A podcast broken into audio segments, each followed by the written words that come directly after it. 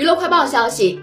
二零二二年七月二号，第三十三届金曲奖举行，蔡健雅凭借《The Part》获称为最大赢家，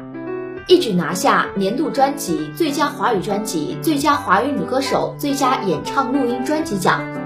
这也是她在金曲奖第四次封后。最佳华语男歌手则由崔健拿下，也是内地第一位金曲歌王。